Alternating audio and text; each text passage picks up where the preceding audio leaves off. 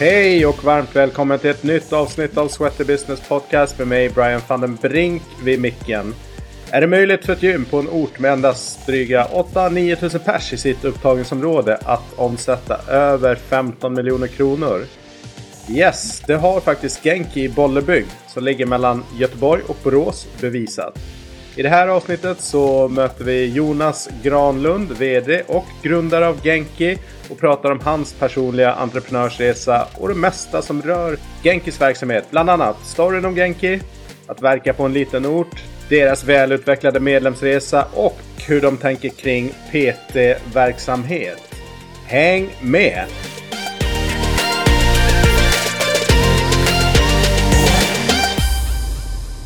Yes, varmt välkomna tillbaks till Sweaty Business-podden och varmt välkommen till podden Jonas Granlund från Genki. Tack så mycket. Tack. Härligt du! Fasen det här uh, ser jag fram emot. Det är uh, dels um, för min egen del, uh, för jag har hört väldigt mycket om er under mm. alla år som jag varit i i branschen. Um, att ni gör uh, någonting annorlunda och ni gör det väldigt bra på en, uh, ja, men en relativt liksom, liten ort jämfört med där kanske den här podden ofta rör sig liksom Stockholm, Göteborg, storstad sådär. Kul att höra. Uh, ja. Och eh, också efterfrågat av eh, vissa lyssnare slash följare som har eh, tipsat. Mm. Plus att det är ett önskemål som brukar frekvent komma in när vi har frågelåda kring vilka gäster ska vi ha. Att man vill ha eh, de här enskilda näringsidkarna som har en eller två anläggningar och gärna i lite mindre städer så att det inte bara blir stort och eh, kedjeinriktat. Och då hittar du till Sveriges minsta ort då? Yes! ja, och för den som inte har koll, vi är ju någonstans mellan Borås och Göteborg skulle man eh, kunna beskriva det bra va? Ja, stämmer. Mm. Härligt! Ja men du, eh, då kickar vi igång eh, podden med uppvärmningen. Mm. Eh, några korta, snabba frågor så får vi se om svaren blir korta och snabba eller om det blir någon utvikning, vilket är helt okej okay också. Testar vi. Du, eh, vad tränar du själv helst? Eh, det som brinner mest för det är ren och skär styrketräning. Eh, jag har ju muskel och ledsjukdom så det är lite anpassad, anpassad styrketräning mm. och korta konditionspass. Yes. Framförallt för att kondition är, tycker jag är underbart tråkigt så att det, det är kort och intensivt istället. Yes. Vad läser du? Eh, I grunden egentligen näringslära, jag älskar att läsa näringslära. Eh, men annars är det mycket böcker eh, om branschen och utanför branschen och ledarskap, sälj, service. Mm. Eh, jag har läst två romaner i mitt liv hela livet. Det är faktaböcker. Det är det? Ja. ja. Det tycker jag är jättekul. Ja men jag är nog på din där också. Att I valet och kvalet mellan fakta och fiktion så blir det nog fakta. Att man gärna, alltid jag gärna får med mig någonting. Ja, men jag tycker det är givande. Yes. Du, um, vad lyssnar du på? Eh, jag är jävla hifi-nörd är jag, men får man svära på det? det får man. Eh, nej, nej, men det är alltså, mycket musik lyssnar jag på. Eh, det älskar jag. Men annars är det också poddar. Och som jag sa till dig innan, att jag egentligen det är ingen, ingen, jag är mer läsare än en, än en lyssnare på podd. Men däremot när du startade podd så började jag lyssna mer. Mm. Eh, och hittar tillfällen som man står och duschar för jag tycker det är tråkigt och då kan jag lyssna på en podd samtidigt. så lite mer givande. Yes. Så att jag lyssnar på din podd och lite andra branschpoddar. Ja. Och även utanför branschen då. Du, en app som du använder mycket? Eh, utan tvekan påminnelselistor. Det är min, eh, inte roligaste svaret kanske, men jag älskar listor. Älskar att organisera, slippa ha det i huvudet.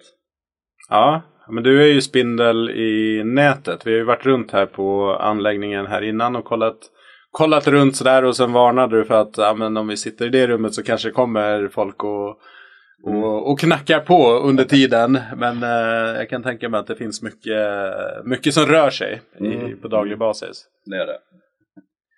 Um, din senaste screenshot i mobilen? Uh, det var inget så spännande svar. Jag tänkte på den innan där men jag har Oftast tar jag screenshot där jag skickar vidare statistik eller andra saker. Och, ja, Ja. Inte mer spännande så helt enkelt. Nej. Nej. Um, här gick det åt helsike. två grejer. Det, det ena är först en, en liten rolig grej nu i efterhand kanske, men jag skickade iväg eh, ett gäng, tror jag, sex, sju stycken på utbildning. Och tänkte att ja, men det är ju, ja, men de tog ledigt från sitt ordinarie, på den tiden hade vi inga heltidsanställda, utan det, eller så mycket i alla fall, så det var ju mest extraanställda.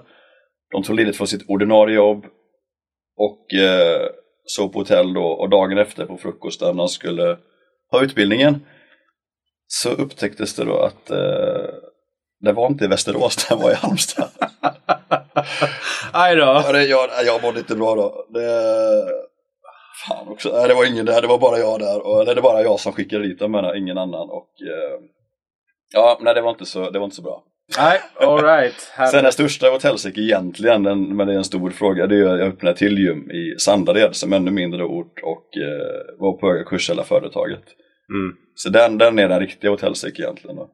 Yes. Men det var också en av de bästa lärdomar och eh, vi kanske inte skulle varit här vi är idag om inte vi varit så nära konkurs tidigare. Nej, jag tänker det. Det var precis det jag tänkte när du sa det. Och att, eh, mm, vissa säger ju att det är en floskel med liksom att det finns inga misslyckanden, det finns lärdomar. Men eh, ja, jag tycker det ligger väldigt mycket i det om man tar det på rätt sätt och gör någonting Ja, bättre utav det. Ja, men jag tror det. Många lär mig mer av misslyckanden än av lyckanden. Eh, men den kostade mig 3,2 miljoner så det var en ganska dyr skola. Japp, jag fattar. du, eh, ditt bästa tips för återhämtning? Mm. Nej men först eh, ändra tankesätt. Att jag brukar säga ta inte livet för seriöst. Och kanske skilja mellan vad, vad problem är på riktigt. Vi, vi har väldigt få riktiga problem egentligen. Men annars mina två eh, kanske riktiga tips är väl meditation. Mm. Eh, jag brukar säga att om jag med min ADHD kan meditera så kan vem fasen som helst lyckas med det. Eh, och det andra är att skaffa, skaffa barn om man har möjlighet och vill. Yes. De tvingar en på ett härligt sätt att ta ledigt. Ja. ja. Det blir väldigt jobbigt om man inte tar ledigt när man är med barnen. För då, det blir stressigt. Ja,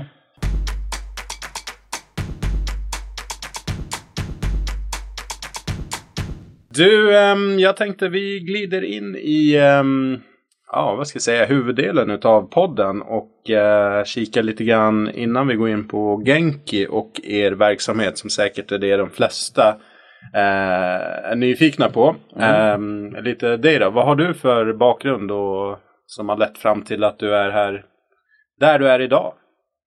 Eh, nummer ett är nog min, min eh, sjukligt, sjukligt rastlösa sida. Att jag gick i... Eh, men skolan exempelvis var inte min grej kanske. Finramat. Eh, har väldigt svårt att vinna för boxen. det är nästan simmar bara utanför. Eh, sen har jag kanske lite entreprenörssida i mig. När jag var liten pojk så började jag vaxa bilar, laga cykeldäck, festfixade. Eh, tog ut fondpengar som slog till körkortet men köpte korseskort importerade och sålde på gymmen. Och, ehm, men sen var det när jag var, när jag var 15 bast, då bestämde jag att jag ska, jag ska ha gym när jag blir stor. Mm. Och det fanns inget annat, det var det jag ville bli. Det var det jag ville ha. All right. Så, så en, en nörd helt enkelt, Yes. tror jag.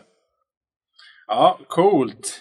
Du, ehm, vilken roll har du i verksamheten? Du är ägare, men vad gör du på daglig basis? Ja men det är lite som du sa där, lite spindel i nätet. Mm. Eh, och det är väl det som jag... Ja, men lite kon- kontroll, att jag är med lite överallt. Samtidigt som jag tror att jag blir duktig att släppa kontrollen. Mm. Jag har fått eh, sjukligt duktiga medarbetare nu som är eh, så jag kan släppa kontrollen. Men jag vill vara delaktig i allting. Ja, Lite smått i alla fall. Så att, eh, och sen överhuvudtaget, vi har ju veckomöte varje vecka. Jag håller ja, eh, nya studier som kommer ut. Min grej kanske att leda medarbetarna. Mm. Du var med i en artikel som min eh, dåvarande kollega Björn skrev om, eh, om er. Det var precis när ni skulle få den här The Gasell-utmärkelsen. Eh, Mm. Där du sa att det traditionella chefskapet, tror jag, eller ledarskapet är... Nej, det var ingenting för dig. Hur, vad är din syn på, på ledarskap, chefskap? Mm. Men jag har varit med ganska många år nu och i början sa man exempelvis att man ska inte vara kompis med de anställda, man ska... Ja men det var fortfarande ganska mycket hierarki då för eh, det blir 15 år sedan ungefär då. Och eh, det var inte riktigt min grej. Eh, Och det ser man lite också nu att ledarskap, men då handlar det mycket om att lika villkor tror jag. Jag, jag, är, inte på, jag är på samma nivå som dem. Mm. Vi brukar skoja nu på veckomöte, vi kör demokrati. Min röst är inte mer värd än de andras. Till och med kanske mindre som du märkte där nere när vi ja. ja, nej, modernt eh, ledarskap det är ju mer, jag håller med, att i alla fall i, i Sverige och i Norden att um, det jämnas ut mer. Liksom att, ja, man vet vem som är chef men inte liksom den här, man vågar knappt tilltala och just det här att okej okay, väger chefens ord mer än, än någon annan. I slutändan så mm. bestämmer mm. ju chefen men en smart ledare gör ju det baserat på input ifrån de som kan eller de som man faktiskt ska leverera någon produkt eller tjänst till. Ja, men jag tror det och alla har någonting värdefullt att bidra med. Vi kan exempelvis om man säger att man, vi kan fråga en gymmedlem som har hållit på i 25 år eller anställd som har tränat 25 år. De har en annan input än vad jag har kanske. Eller så går vi till en barnpassare som är 16 år gammal. De har en annan input. Mm. Alltså det, det, är spännande med, eh, med spännande människor överhuvudtaget. Eh, många olika inriktningar. Yes, och du Genki för den som inte har koll. Ni är ju en eh, ja, gym slash träningsverksamhet. Eh, vet inte hur ni definierar det men om vi börjar med namnet. Mm. Var kommer det ifrån? Japan. Mm. Står för hälsa, välmående och energi. Perfekt. Och eh, lite skojigt så när japanerna säger Genki och Genki till varandra då har bägge hälsat, bägge mår bra. Och våran eh, hisspitch då skulle väl kunna vara att eh, man vill att det ska genomsyra en extrem prestigelöshet, sinnessjukt coolt med annorlunda bra service, eller ovanligt bra service. Mm. ja men man, jag gillar ju det här när man kommer in i en, um, i en verksamhet. Liksom vad får man för känsla direkt? Den, den sätter sig rätt snabbt oavsett om man går in i en hotellobby eller ett gym mm. eller vad det nu kan vara för någonting. Um, så det var, jag tyckte det var väldigt spännande när jag åkte bil hit och sen när jag skulle gå in här. Um, fick en väldigt uh, ombonad och familjär uh, känsla. Det kändes ja, man kom ner i varv och sen har den dessutom en, en turf eh, på en stor del av en gräsmatta, alltså för den som inte har en konstgräsmatta eh, mm. på en, en stor styrkedelsyta och på hela kardion, vilket är, jag har inte sett det någon annanstans, vilket också gav en, en jäkligt skön känsla. Ja, men det är kul när det är så, och som jag sa, den idén kommer från eh, Hobbit, Sagan om ringen-filmerna. Så att det, det, det, är kul hitta inspiration på lite överallt, lite konstiga idéer. Mm. Men du, hur drog du igång det hela? Vad är storyn bakom Genki? Mm. Ja, men det var, först var det när jag var 15 som jag tänkte att jag, jag vill ha gym när jag blir stor. Eh, var på väg att eh, öppna gym när jag var 17, men det var lite svårt när man inte är myndig och eh, att våga och ekonomi och så vidare. Eh, men sen så, när jag var 22, så ringde en kompis och sa att eh, gymmet i Bollebygd är till salu. Jag bodde ju i Bollebygd också innan. Och nu igen. Eh, och sen, eh, det var 23.00. Dagen efter det för muntligt avtal, dagen efter det skriftligt. Det här var liksom min dröm. Det, det är på orten där jag är uppväxt, där jag vill bo framöver och nej, men det, Snabba ryck. Ja. Så att det, ja, det var väldigt snabba ryck var det. Men det var också många års funderingar. Det var, det var gym jag ville ha. Mm. Ja men eh, cool. Och hur har um, liksom utvecklingen sett ut då? Från det att du köpte det och sen framåt liksom. Det är en herrans massa år mm. men kan det man kondensera det till någon slags tidslinje eller överblick? Väldigt mycket upp och ner i början framförallt. Mm. Eh, det ena var, det var gymmet jag köpte upp då, så var det 125 kvadratmeter med 63 medlemmar. Och detta var inklusive två omklädningsrum, reception och solarium. okay. Med 15-20 gamla workclass-maskiner. Så att det, det, var, det var inte riktigt samma då på den tiden. Eh, sen växte det ur de lokalerna och eh, fick eh, rejäl dos hybris. Så att vi hittade en lokal som var idag som var lite mindre än vad den är idag. Men eh, slutna, det kostade en och en halv miljon. Fattades en miljon 250 000. Okay. Iskallt skriva på avtalet.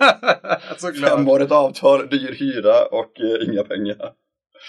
Eh, så att det var, men det löste sig. Fick eh, skjuta på lite fakturer och eh, personalrabatt på Flygefärg. Jag kände en som har firma som jag kunde sprutmåla på väggarna och kompis hjälpte till. Och, nej, det var en jävla resa. Som sen blev eh, akuten med hjärtproblem, orange patient och sen alla kronofogden. Oh, så det var, det var en sjuklig resa. Eh, sen gick det bra. Och ungefär när det gått bra en månad så tänkte jag att jag öppnar till gym då. Som sen i Sandared, som backade 3,2 miljoner. Eh, var när, extremt nära konkurs. Eh, men slapp konkursen, gjorde bra deal med leverantörer, ställde upp och eh, mycket annat. Och mycket svett och tårar. Mm. Eh, numera så är det väl, eh, jag brukar skoja att vi har fortfarande hybris, men nu är det planerad hybris. Ja. Är det. Nu ska siffrorna hänga med och lite mer stabilt. Inte bara vilt. Men du, det här entreprenörsandan, du sa att du var på det tidigt liksom. Men äh, tänkte du mm. hela tiden? Familjen, så är det entreprenörer? Nej. Nej. Eh, inget alls faktiskt. Ingen i familjen är entreprenör så. Eh, men jag tror att jag, jag redan när jag var liten hade ett stort behov att sticka ut. Mm. Så att jag ville inte gå samma väg. Gick jag skolan så när de andra började röka cigaretter tänkte jag att om jag var nyfiken med att testa inte, det är inte inget grupptryck. Jag, jag ville tvärt emot alla andra hela tiden. Ja. Så det kanske är lite det att jag gjorde det också. Sen ihop då med min, uh, i min sjukdom så har jag kronisk huvudvärk och jag vill tro att uh, har man smärtan så kanske extra kräsen på livet. Mm. Kan jag, säga. jag vill göra någonting som är roligt så att jag inte tänker på hur ont det gör. Jag fattar. Så att det, då blev det och ja men gym var spännande. Det var det jag ville i många, många år. Mm. Men det är kronisk huvudvärk. Jag vet ju själv hur irriterad och liksom less jag blir när jag har. Jag har inte huvudvärk jätteofta men, men det mm. händer. Men du har det alltså konstant? Mm, men jag ska inte klaga. Jag tycker jag har världens bästa liv. Så att, men jag har eh, kronisk smärta i leder, muskler, magen och huvudet. Är med mig hela tiden, varje sekund. Men samtidigt så betyder det inte att jag tänker på det varje sekund. Nej. Har jag kul så, så tänker jag inte på det lika mycket. Nej, man står ju ut med mycket och ja, vänjer sig liksom vid, en, vid den nivån eller där man är just där och då. Mm. Kroppen är ju fantastisk på det sättet, annars skulle det nog inte vara uthärdligt kanske. Ja, men ju mycket, jag tror mycket på de här mentala faktorerna. Ja. Du, ähm, jag är äh, nyfiken också på Bollebygd. Eh, mm. Det man kan tänka ofta är så här, ja men ju fler människor, ju större stad, desto större möjligheter att lyckas. Uh, och man kan säga att du är lite tvärtom där också. Då. Nästan så litet det kan bli liksom, men ändå lyckas där. Vad, hur, hur, uh, vilka är det som är här och tränar? Liksom, vad har ni för upptagningsområde? men om man räknar lite branschspecifikt, på landet åker man kanske lite längre bil då, men säg åtta minuter bilväg, så är det runt 8000 då invånare. Mm. Uh, så att det är, eh, det var ett upptagsområde. Sen är väl ett annat motstånd egentligen är att 68% av invånarna jobbar inte i Bollebygd. Så det är klart, de kanske har en specialdeal på någon kärde eller annat gym där de jobbar. Så att det gäller att då, då får vi göra ett bra jobb för att de ska vara här. Mm. Helt enkelt. Så, så ungefär 8000 då i målgruppen. Mm. Ja. Alright. Um, och uh, finns det utrymme för andra liksom, konkurrenter här eller är ni ensamma på, på orten?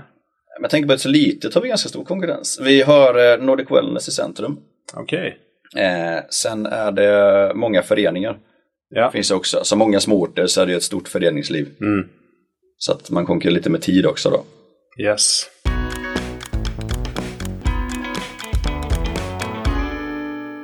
Också liksom baserat på det här så är det så här. Jag, jag sparade.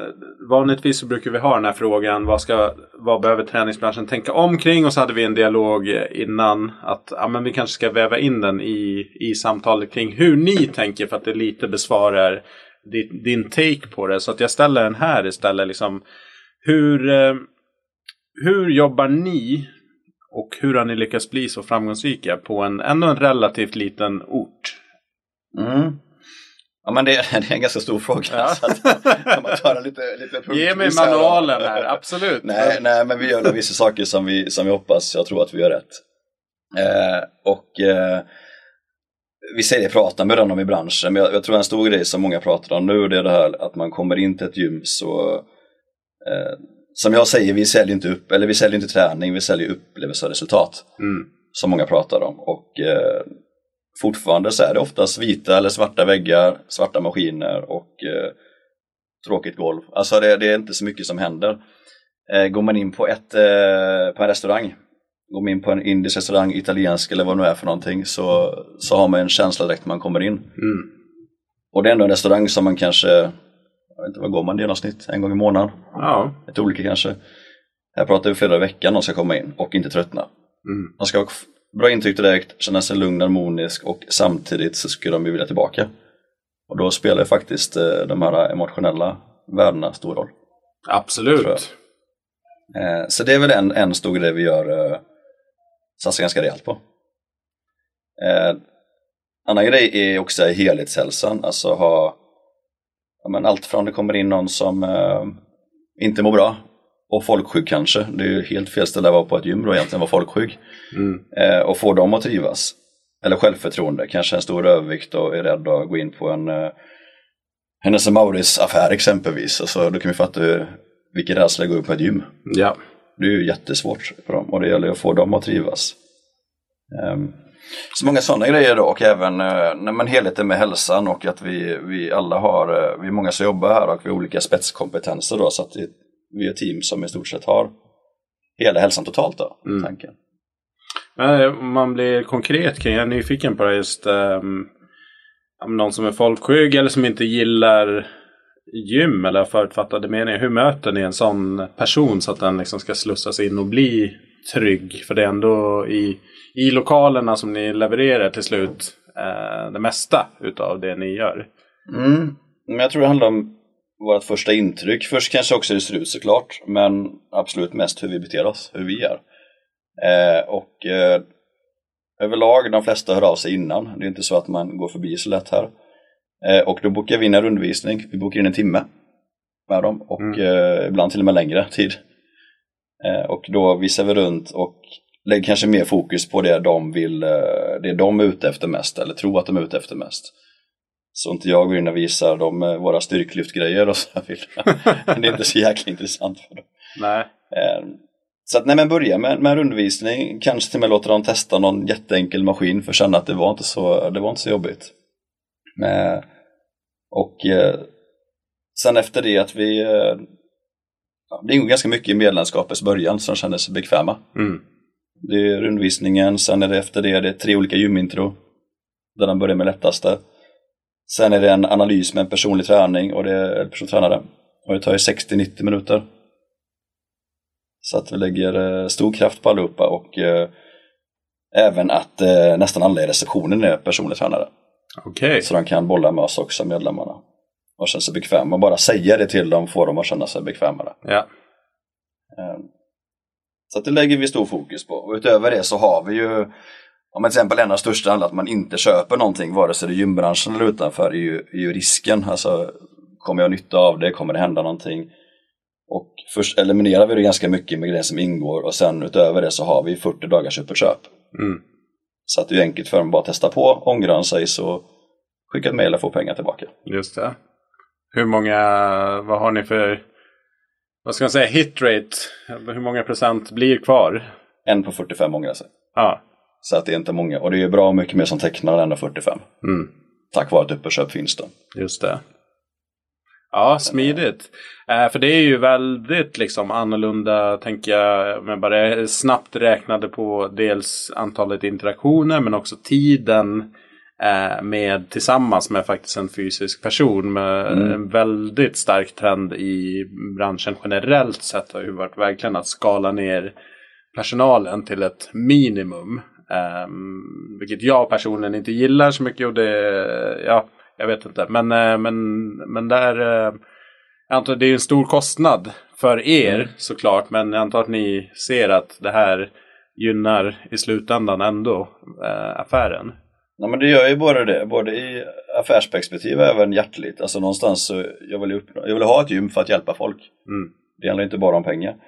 Så att det, de kommer igång mycket lättare då och håller fortfarande kvar sin träning. Och det vet vi ju själva att retention är ju, det är ju integrationer. Mm. Och framförallt personliga kanske ännu mera. Verkligen. Sen utöver det har vi såklart nyhetsbrev och olika uppföljningar och sånt Ja. med. Nej men jag tror en, en av de eh, kanske också största grejerna är väl att vi eh, håller på mycket med NLP. Det här om man pratar om sex mentala grundbehov. Ja. Både för eh, medarbetare så de trivs. Det är väl en av de största grejerna att det går bra för oss tror jag att de eh, trivs bra. Absolut. Eh, men även för medlemmar att man eh, inte behandlar varken medarbetare eller medlemmar så- som man själv vill bli behandlade. Det lär man sig ofta som barnspel. Mm. Men man ska behandla då så som de vill bli behandlade, Ja. är tanken.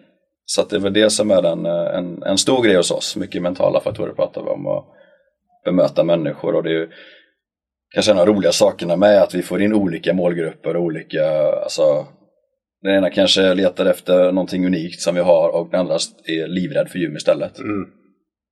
Så det, är, det är en av de roligaste sakerna faktiskt. Ja.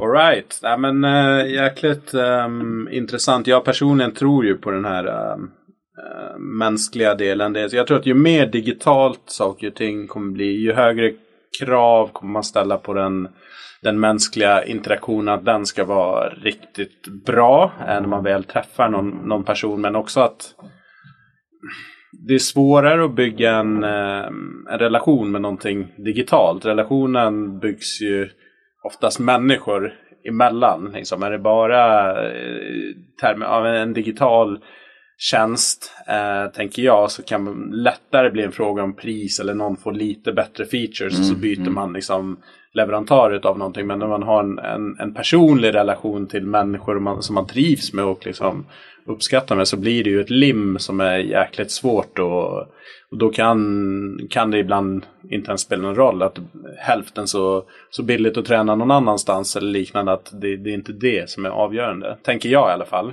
Jag tror absolut det. Och eh, blandningen att eh, vara digital också såklart då. Mm. Så man inte missar den biten. Men eh, det är det personliga som kanske är det viktigaste, Yes. anser jag. I alla fall. Alright. Men när du ser då utvecklingen på marknaden generellt sett och kanske med specifikt där kring ja, dels prissättning men också väldigt slimmade organisationer, liksom semi-bemannat. Det är väldigt liksom poppis med ja, minimum av bemannat liksom, även på full, så kallade full service gym. Men, Mm. eh, men där man väldigt ofta kan dyka upp och det inte ens finns någon personal på plats. Um, vad tror du och tänker kring den utvecklingen? Nej, men jag tror att det finns utveckling åt bägge håll. Mm. Det är klart det är fantastiskt att ha ett 24 timmars öppet gym med ett lågt pris för de som är ute efter det. Sen kan ju nackdelen vara att många nya börjar på det billigaste för att det är det enda de jämför. Och så får de ett fel intryck hur det går på ett gym för det passar inte dem den anläggningen. Mm. Medan vissa passar jättebra att ha Vissa Fitness 24-7, de är en fantastisk verksamhet. Som man sa att det var han uttrycker, hisspitchen var att det var som gymbranschens IKEA. Och Just det, Är, det är absolut någonting som jag tror behövs. Mm. Men jag tror att eh, de många simmar i samma vatten och eh, priskrigar och eh, det är bara att se alltså, det, jag kan inte komma på en annan bransch som investerar så mycket pengar och det är så billigt. Mm. Det är, ju, det är ju otroligt billigt där man får fri tillgång och eh, investerar så mycket pengar och då, då är inte vi i Sverige de som kanske har det sämst ställt i världen heller. Nej, verkligen Så inte. prissättningen är ju helt eh, galen egentligen. Mm. Ja, kul. Eh, och så följa. Jag tror också som det är att det finns plats såklart för olika koncept och liksom olika saker passar olika människor. Eh, men det jag, men jag själv personligen bara får titta på det så känns som att Mm. det finns ett gäng som har fastnat lite i mitten. Man är varken den här high touch, alltså mycket eh, som ni är, liksom det personliga, en personlig kontakt. Eh, och man är inte liksom fullblom lågpris. Och det ser man också internationellt sett att det är väldigt svårt att vara i det här mittenstimmet som ska vara lite av varje. Att det antingen är lågpriskoncepten eller premiumkoncepten om man då får säga som, som går bra rent ekonomiskt. Ja men det är ändå så.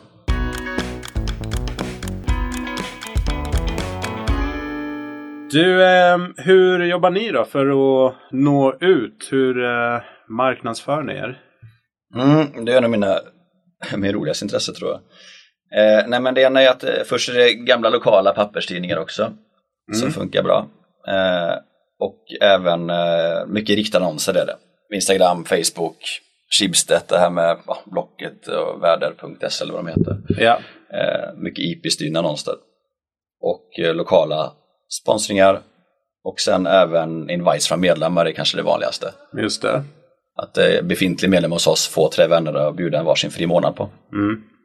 Så det är väl den eh, största grejen. Eh, och på en sån liten ort så är det väl, det, det svåra på en liten ort det är ju att marknadsföringen den, den funkar väldigt bra men den dör ut snabbt så vi måste agera och ändra oftare än på en större ort. All right. Eh, vi att vi är levande på ett annat sätt kanske. Så att, eh, men ryktet är viktigast och eh, sen andra är det som det har blivit automatiskt. Vi har haft kö sju gånger för att bli medlem. Eh, okay. det är någonting som kom av ren eh, det bara kom helt. Ja. vi borde ha kö för det var för trångt eh, och det visar tydligt vart vi står någonstans att vi inte vill ha in alla medlemmar och det ska inte vara trångt utan Nej. det ska finnas en bra service. Och det gör ju också såklart att det blir ett annat intresse kring det. Mm. Att det blir en kö. Yes. Och vi slipper ha kampanjer, vi har aldrig kampanjer. Nej. Skönt. Det, det blir istället att blir du inte medlem idag så kanske det är kö imorgon. får du vänta ett år till eller ja, nej, en period. Kan, nej men det också blir en, bättre deal tycker jag. Alltså någonstans så blir det att befintliga medlemmar har det, ska alltid ha det bättre att förlänga än att mm. komma in som ny. Det är mer, mer, eh, mer fair istället för att ha less deal-kampanjer eller uh, pressa ut för bra kampanjer. Mm. Du, jag är lite nyfiken på vilka är det som eh, tränar hos er? Finns det någon typisk medlem? Nej men där, där simmar vi kanske lite i mitten ändå. Eh, på en sån här liten ort som Bollebygd så blir det det blir svårt att rikta in sig. Vi kan inte vara en butik fitness eller vi kan inte vara lågpris heller. Alltså det blir en, det blir en mix. Mm. Eh, så vi är eh, Däremot har vi olika zoner som du märkte när vi visade runt där. Så att varje zon kanske inte upp, upplevs bra av alla. Nej. Så att det, tanken är väl att där istället kanske är inriktade istället då. Eh, men annars ska jag säga att vi är ett gym kanske för 95 procent. Mm. Eh, otrevliga medlemmar vill vi inte ha. och eh, de 120 kilos eh, bodybuilderna, de passar kanske inte in här. Eh, så att en, en härlig stämning, goa vibbar. Mm. Den ja, yngsta är ju typ 11 och den äldsta kanske 90. Ja, det är ett visst spann däremellan. Ja. Du, um, vad har ni för, uh, vad erbjuder ni för träningsmöjligheter, uh, träningsformer? Mm. Men det är en gruppträning då, så är det 80 pass per vecka och 35 via Zoom. Och 60 virtuella. Sen är det en mix av Les Mills och egen komponerade pass. Mm. Ja, det. Och personlig träning såklart. Yes. Sen finns det ju barnträning och ja, även spa, nagel, salongmassage. Mm. Träning via Zoom, den är ju intressant. Det var ju många som drog igång med det under, eh, under pandemin och eh, känns det som att det försvann lika fort som pandemin eh, försvann. Men ni, ni kör på, är det populärt? Mm, vi, la den, vi la ett jäkla krut på, på just Zoom mm. Eh, med tekniska. Så, och väldigt snabbt ute med det, så det är mycket mycket fel i början. Men tanken var att vi, vi ska fortsätta med det och det gör vi med nu också. Så att det, den används ganska relativt bra tycker jag faktiskt. Ja. Det är nog eh, inte varit jättebokat men säg att det är en till fem per pass kanske som är via Zoom. Ja. Så att det, det är en smidig lösning för de som inte är på plats och hänga med. Vad kan jag säga någonting? Du sa att ni la krut på det, på det tekniska. Men för att få till det bra. Man har ju sett allt möjligt ifrån liksom dåliga kameror till mm. att det är mörkt och murrigt, dåligt ljud. Det finns ju rätt mycket som kan gå snett. Vad... Jag är lite teknikfreak så, så det blev ju ja, bra kameror såklart och bra datorer bakom som styrde. Och uppkoppling. Eh, men sen även att till exempel att eh, mikrofonen kopplas via eller ljudet kopplas via mikrofonen direkt och ljudet direkt. Man hör bakgrundsljudet men det hörs knappt alls. Utan det hörs så pass mycket så man blir peppad istället. Mm. Så att mycket krut på, på tekniken bakom så att det ska höras bra och synas bra. Mm. Helt enkelt. Och eh, även via appen, det är bara att klicka och boka. Enkelt för medlemmar. Härligt. Mm. Du, eh, träningsmål som medlemmar och kan ha liksom olika former av stöd. Vad har ni för om man kommer in och blir medlem hos er och vill ha hjälp med att uppnå vad det nu kan vara för någonting. Vad, vad har ni för möjligheter att stötta upp medlemmarna? Nej men det, det, som jag sa innan då är det här med, eh, med rundvisningen sätter ju ganska stor prägel på vad vi ska göra med dem sen. Eh, och vi har ju tre olika gymintro på olika nivåer och eh, men för att få en bra start. Antingen ska det vara simpelt, enkelt på maskinerna eh, eller mer avancerat. Sen är den största grejen för oss kanske är den analysen med personlig träning. Mm. Tror jag. Ta den eh, att de får eh, en guide där. Har de, eh, det som är mänsklig besiktning. Så hittar vi fel på.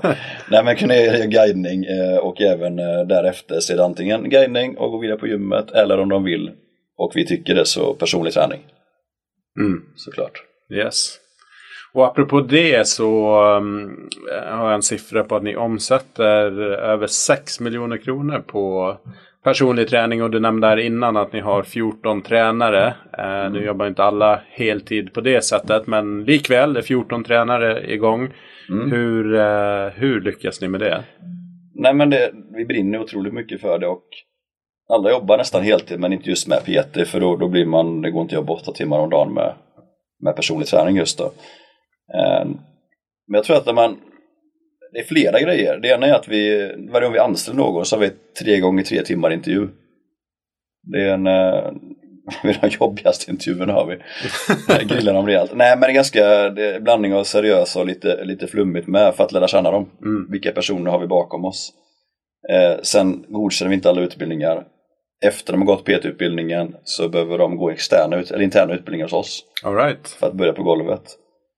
Eh, och sen även återigen få, alltså vi har ju fantastiska medarbetare och det är ju därför vi lyckas och även få dem att trivas bättre än bäst klyschor mm. säga.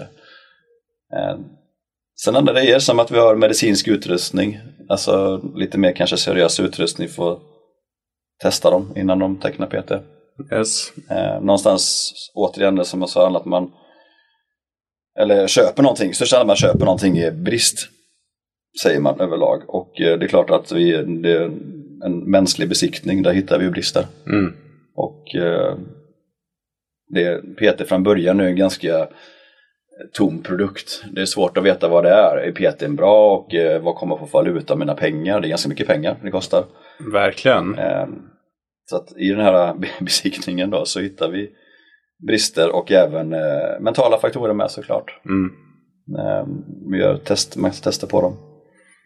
Eh, och återigen att vi arbetar med, med hela men helhetshälsan. Det, vill man komma hit och köra styrkelyft eller vill man eh, leka med barnbarnen? Alltså det, det alla olika mål. Mm. Vi ska ju aldrig gå in och fokusera på vad vi själva tycker är bra. Nej, exakt. Det tror jag är farligt att man som Peter exempelvis bara gör ketodiet eller eh, bara tar vegetariskt eller utan det, det, kolla vad vill de göra och hur stor satsning vill de göra mentalt. Vissa kanske bara vill göra små justeringar. Mm. Vi har gjort kostprogram mot någon som var glasstestare exempelvis. Då får, okay. man, då får man räkna in 1500 kalorier om dagen för glass. Så att det, det, det gäller att anpassa till dem. Um, mycket det och eh, klart marknadsföring.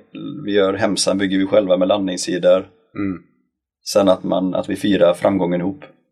Också yes. viktigt att landa i det. Frågan är så extremt stor. Mm. Så att det, det, det är många men, saker vi gör. Svårt att koka ner för att nidbilden eller liksom fördomen tror jag mer eh, är vad jag är ute efter. Liksom att ah, liten ort går inte att sälja PT.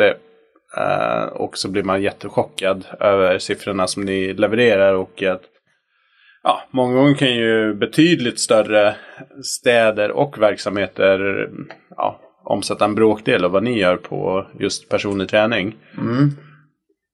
Nej, men jag tror det, och Volleberg är ingen ort som sticker ut ekonomiskt heller. Det är, ingen, alltså, det är inte så att de är, alla är här och är rika, utan mm. det, är en, det är en bondhåla.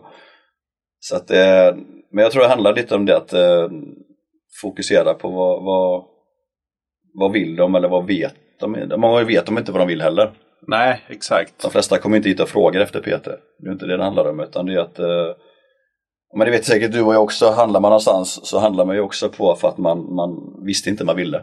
Men sen kom man på att man, det är ju, precis som jag sett också en iPhone, alltså Apple, de hittade en, en, någonting som vi, inte visste vi ville ha. Verkligen. det, det är rätt så. Utbildning och, och sånt där. Vad, vad anser ni då att ni behöver ofta skola tränarna som kommer ifrån ja, direkt ifrån utbildning? Vad behöver ni lära dem innan de passar in i er verksamhet?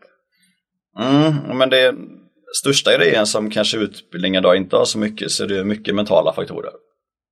Ja. Det, och det, det kan ju vara allt ifrån, som vi pratade innan, den folkskygga som är livrädd att gå på gym. Mm. De blir mycket mentalt. Men eh, sen kan man säga att eh, Zlatan skulle inte varit där han var idag eller var förut med om inte han hade en mental coach. Nej.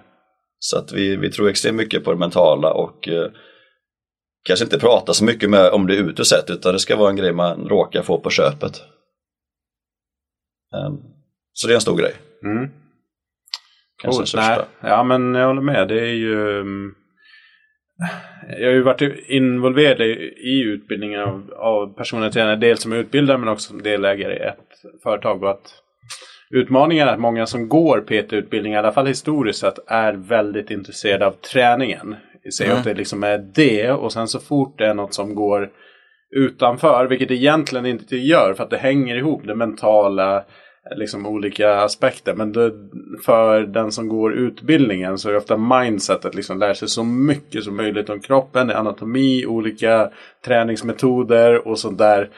Och sen allt annat är liksom så här, mm, något, något just då, där och då i alla fall något fluffigt. Och sen blir de förmodligen varse om det när de kommer ut i, i verkligheten. Att oj, det här kanske är en kund som inte ens är redo för att träna. Utan första steget kanske är mm. att liksom ja, landa i någonting och sen kan man komma in i träningen. Mm. Det tror jag absolut. Du, personal är en eh, fråga. Inte bara för eh, träningsbranschen. Det är ju många branscher som eh, faktiskt efter pandemin och under pandemin ehm, såg eh, väldigt stor andel personal försvinna och har väldigt svårt att rekrytera tillbaka. Men um, så tänker jag också faktorn att ni är på, eh, på en mindre ort. Liksom. Det finns inte oceaner utav eh, kanske utbildad personal att plocka av. Hur mm. tänker ni kring det för att liksom säkerställa att ni har den personalen som ni behöver? Nej men jag, jag tror att det får dem att trivas så pass bra så de inte vill sluta helst. Mm. Det är den största anledningen. Så vi har inte sett, vi har inte haft några problem med det. Nej. Och eh, jag tror också under pandemin att vi var väldigt tydliga med att eh, både till medlemmar och till medarbetare skicka ut studier att vad gör det för skillnad att träna. Mm. Och sen vet man ju sen långt tidigare att det inte var någon större risk att träna för smittrisken. Nej. Även om media och Stefan Löfven sa annat. Tyvärr. Och inte fan backade på det sen när det var bevisat. Nej, nej, nej. Upp, utan det gick ju inte ut. Nej. Så att det, och det var vi tydliga med att gå ut med så att alla, ingen rädsla där och sen får de att trivas och vi, vi blir ju jäkligt sammansvetsade tack, ännu mer kanske tack vare pandemin. Mm ställa upp för andra. Och sen har vi 90 minuter veckomöte varje måndag. Så att den är också väldigt viktig för oss både under pandemin och eh, även hela tiden för att behålla. Vi, det är blandning av teamwork, där jag går nya studier, nya utbildningar. Så att det är klart att då får de här tiden nytt. Ja. Och teambildningen såklart. Då. Eh, sen gör vi mycket saker ihop. Vi träffade oss senast i Västerås, mm. hela gänget. Där ja, men ni blev ju snackisen på Klubb Sverige Exclusive. Uh, det var liksom, det var ett drag. Ni kom ju dels med ett gäng. Men, men det var ju en, uh, en energi uh, kring er som många smittades utav och som snackade om också efter eventet om jag ska vara ärlig. På ett positivt sätt. hoppas det. nej men det var, nej, det var jättekul. Yes. Vi, har, vi har extremt roligt ihop har vi. Mm. Ja, men det minns man ju tillbaks själv. Nu har inte jag varit anställd på här är väl sjätte året som jag kör eget men liksom man minns tillbaks vart har man presterat bäst på jobbet och vart har man, det är ju där man haft roligast och bäst liksom connection med, med sina kollegor. Eh, det är ju där man, det är de arbetsplatser man minns med liksom glädje. Mm.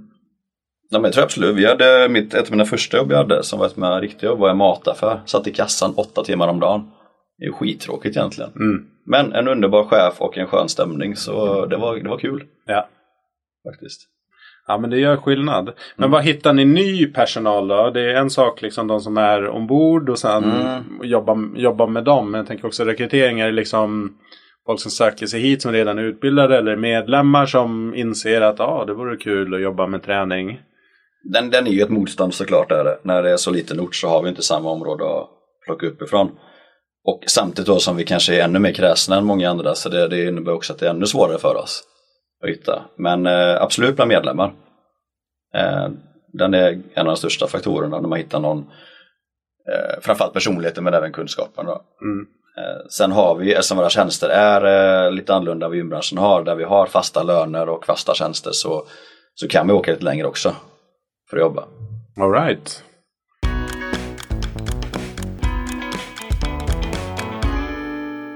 Du, jag är lite nyfiken på pandemin. Vi, du har ju touchat på det lite grann här i samtalet. Men Mm. ehm, tar du med dig, vad, är det någonting som du, ni har lärt er här som ni har tagit med er vidare ut ur eh, pandemin? För att det är också så här, ja en kris. Den är ju sällan positivt mitt uppe i det. Men det kan ju komma bra saker ur det. Mm, mm. Har du några tankar? Absolut. Nej men det, det är jättetragiskt med hela pandemin såklart. Eh, men sen finns det ju oftast någon fördel med det mesta. Och eh, det som jag sa innan såklart, det är ju den här sammanhållningen. Alltså den var jag lite rädd för först. Vi kan Mm. inte vara nära varandra. Vi till och med, vi, vi kramas ju oftast när vi ser varandra till och med. Det kan vi inte göra längre. Så att vi har, har ganska härlig stämning som sagt. Men, men den visar också att vi blev ännu starkare. Alltså de, vi hittade på ännu mer kreativa idéer och eh, började hålla städat. Alltså allting, vi, vi hade mycket med ögon överallt. Och, eh, nej men, men sen även det här tekniska. Att eh, som jag sa, det började med Zoom, började med utomhusgruppträning mycket mera. Mm. Eh, och sen, ja, man hittar mycket möjligheter.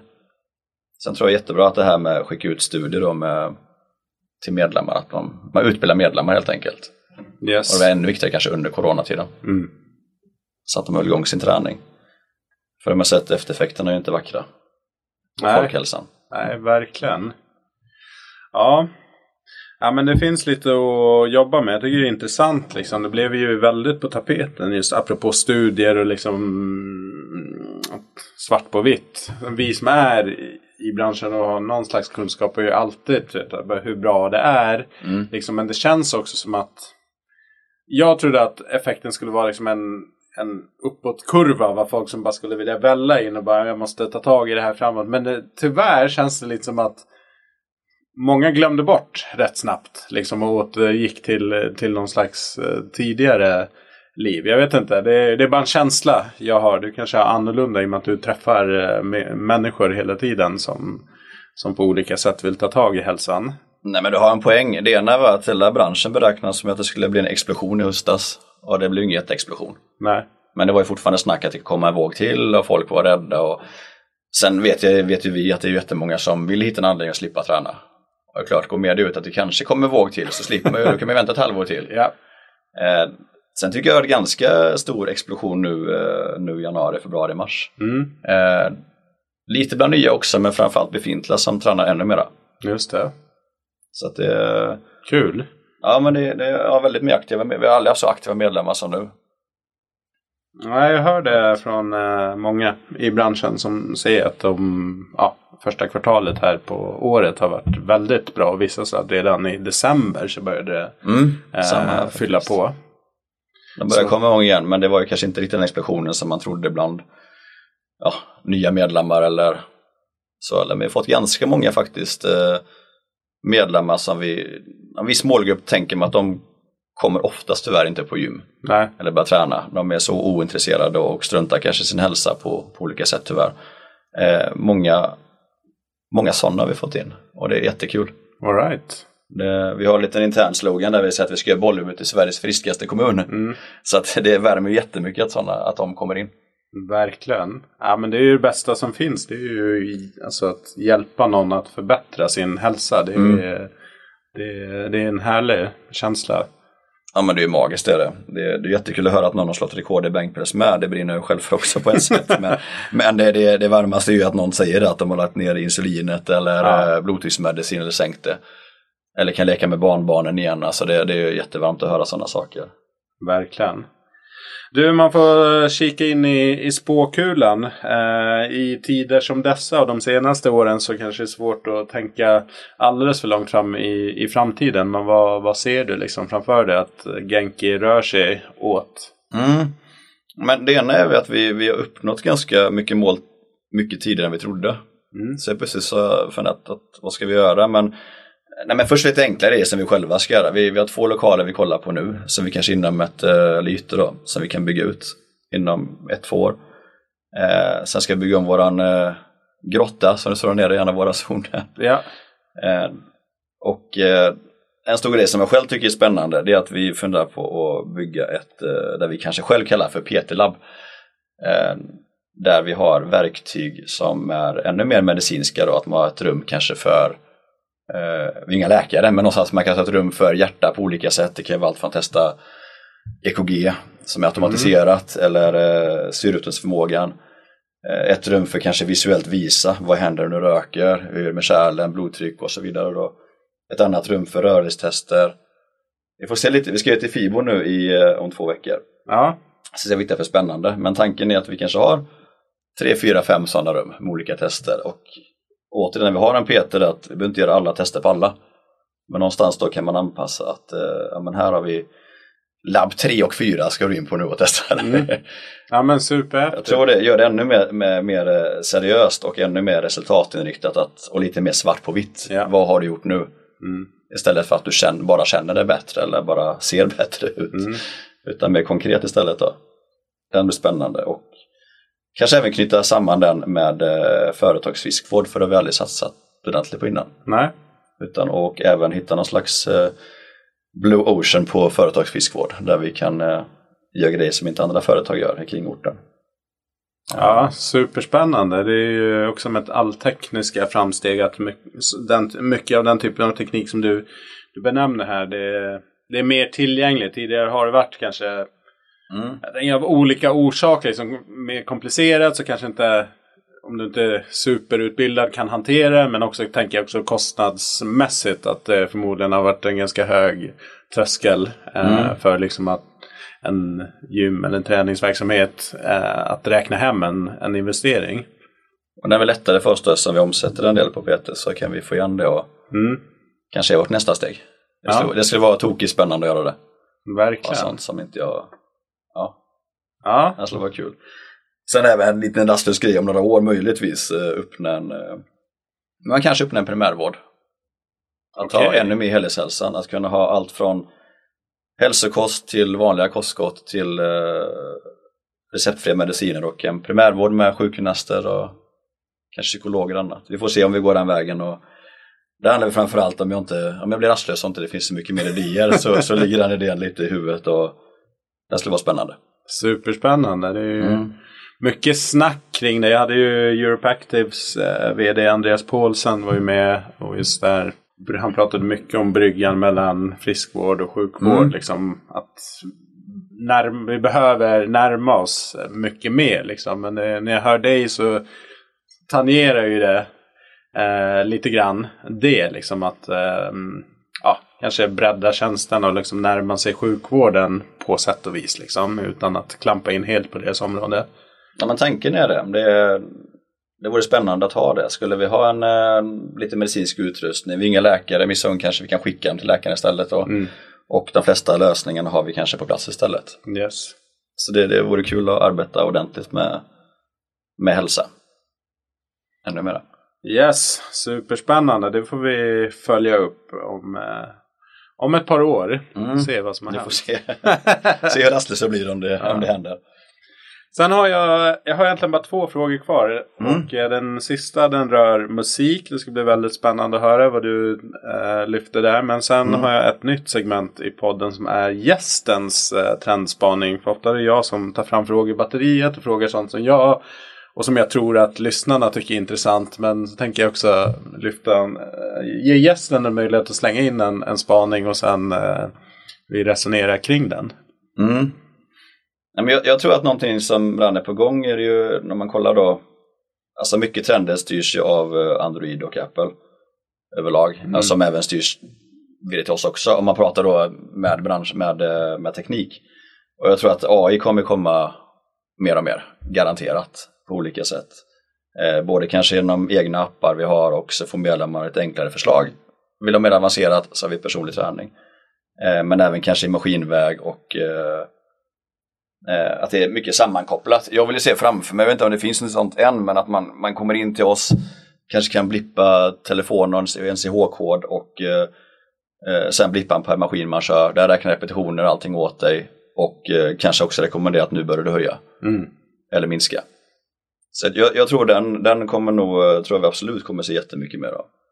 Och även påkopplingen, inte bara att det behöver vara svindyra nya maskiner utan även att det kommer påkopplade grejer till befintliga. Just det. Det tror jag kommer komma mer för det. de har snuddat på det men det händer inte så mycket. Nej. Inte kommersiellt i alla fall.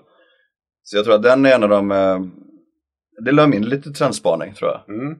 Eh, och sen ännu mer segmentering såklart tror jag. Alltså ska man vara lågpris ska man inte vara det. Man pratar om det varje år, man pratar i tio år och det, det Men jag tror att med tanke på hur många gym vi har i Sverige så, så kommer det nog ske i slutändan. Kollar man andra branscher så sker det till slut. Ja. Sen så får vi se hur lång tid det tar. Yes.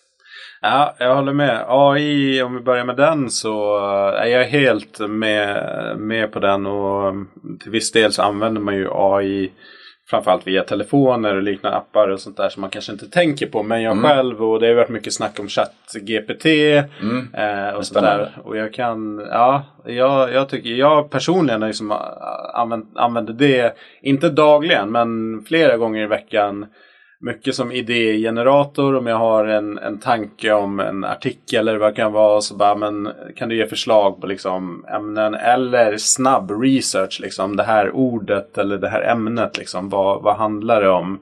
Eh, alternativt kasta in en text som jag tycker är för dålig. Eh, som är kort. Liksom, kan du bara summera den här, liksom, korta ner mm. den och ge mig ett förslag. Och sen den blir typ 80-85% bra. Mm. Och så behöver jag bara liksom lägga sista touchen. Men det sparar så otroligt mycket tid för mig. Plus att man kan ha det som bollplank också. Som inspiration. Ja. ja men jag tror att det kommer nog eh, ersätta Google en del exempelvis. Mm. Sen kommer säkert Google lägga sådana för till slutändan. men det tror jag absolut. Nu, men nu googlar man inspiration. Men jag tror AI kommer och där kommer mycket inspiration vara framöver. Mm. Ja, men det är eh. intressant eh, hur applikationen blir i träningsbranschen. Det kommer ju inte vara en lösning men på olika sätt hur det kommer. Jag tror att det kommer ha en stor impact som man inte ens kan eh, överskåda idag. Det tror jag. Jag tror vi kommer se, gissningsvis kommer vi nog se eh, Apple och eh, Google göra sina saker mm. först. De styr jättemycket av tekniska marknaden i världen.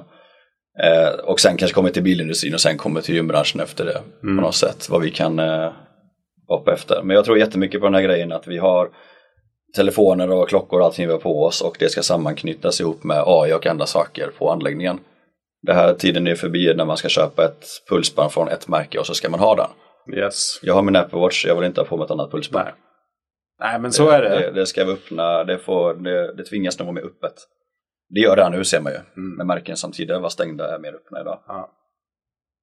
Ja, spännande tider. Och sen hade du det där kring... Um... Segmentering. segmentering. Ja, jag också tänka efter. sen hade du kring segmentering. Ja. Jo, exakt. Och det har snackats mycket om det och pratas eh, konstant eh, om det. Men jag tror faktiskt att eh, vi är där eh, nu, där vi kommer se mycket hända. Jag snackar ju med massa olika i branschen och pratade med en en av våra stora gymkedjor som eh, skulle göra vissa tydliga val på vad man ska satsa på och vad man inte ska satsa på eh, framåt. Mm. Så att det är för mig ganska tydligt att okej, okay, de har insett att det blir svårt att vara, vara bra på allting utan väljer lite spår där. Jag tror man är tvungen att göra det. Sen behöver det finnas någon mittemellananläggningar också. Men eh, nu finns det ju, de flesta ju där. Mm. Sen kanske vi inte ser jättemycket butik fitness i Sverige med tanke på att det inte är lika folktätt, det är svårare. Mm. Men eh, det finns redan idag. Yogaanläggningar, crossfit och så vidare. Absolut. Alright, ja, men vi ses ju. Vi ska hänga lite grann på Fibo. Får vi se om vi mm. tar med oss några spaningar därifrån. Om vi får se någon AI eh, intressant där. Jag tror det är lite early days för träningsbranschen. Men vem mm. vet? Vem vet? Jag early adopter, så jag ska försöka hålla mig och inte köpa för mycket. Annars är det så att jag gärna köper så fort det kommer ut. Ja. Du, um, jag skulle vilja tacka dig så grymt mycket för att du tog dig tid att ställa upp i podden. En ära för att vara med. Ja. Lilla bygden Bondåla. Yes. Ja men det är roligt. Jag tycker det är superkul att träffa alla möjliga typer av verksamheter och entreprenörer i, i branschen som alla egentligen brinner för samma sak men man gör det på olika sätt. Liksom, och försöka spegla det i podden och i innehållet som vi har på Sweater Business också. Att försöka få med så mycket som möjligt. Och det gör du bra. Det är spännande att följa din hemsida och podd. Mm. Tack så mycket. Eh, ja, mm. I avsnittsbeskrivningen så länkar jag in till Genkis hemsida och eh, sociala medier ifall man vill kika lite mer på vad de pysslar med där. Eh, och eh, avslutningsfrågan traditionsenligt är vilken låt ska vi avsluta avsnittet med? Eftersom jag har ett behov av att sticka ut så vill jag inte ha någon. Nej men jag, jag, mitt, ett av mina största intressen är hifi. Så jag tänkte att är det någon där ute som vill testa sin anläggning och gillar hifi så vi tar en av de kändaste låtarna för det. Så att den, eh, det är Nils Lofgren med Keat Don't Go.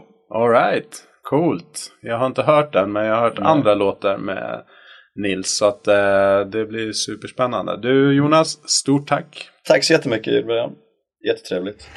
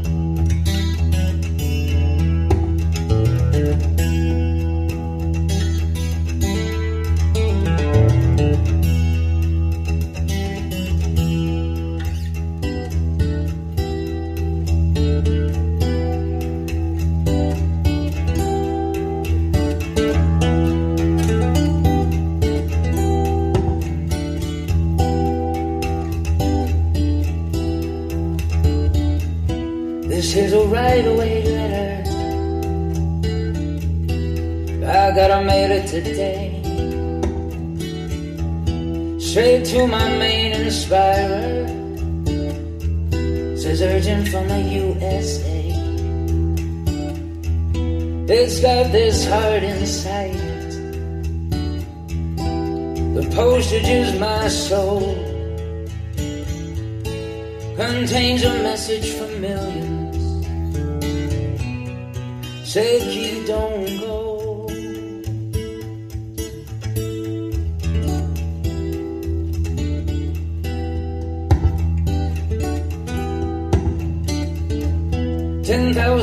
tires waving, but it ain't quite the same. You got a knack for sailing, and it's stamped with your own brand name. We's all sailors, as captain, you must know. You bring a message to millions.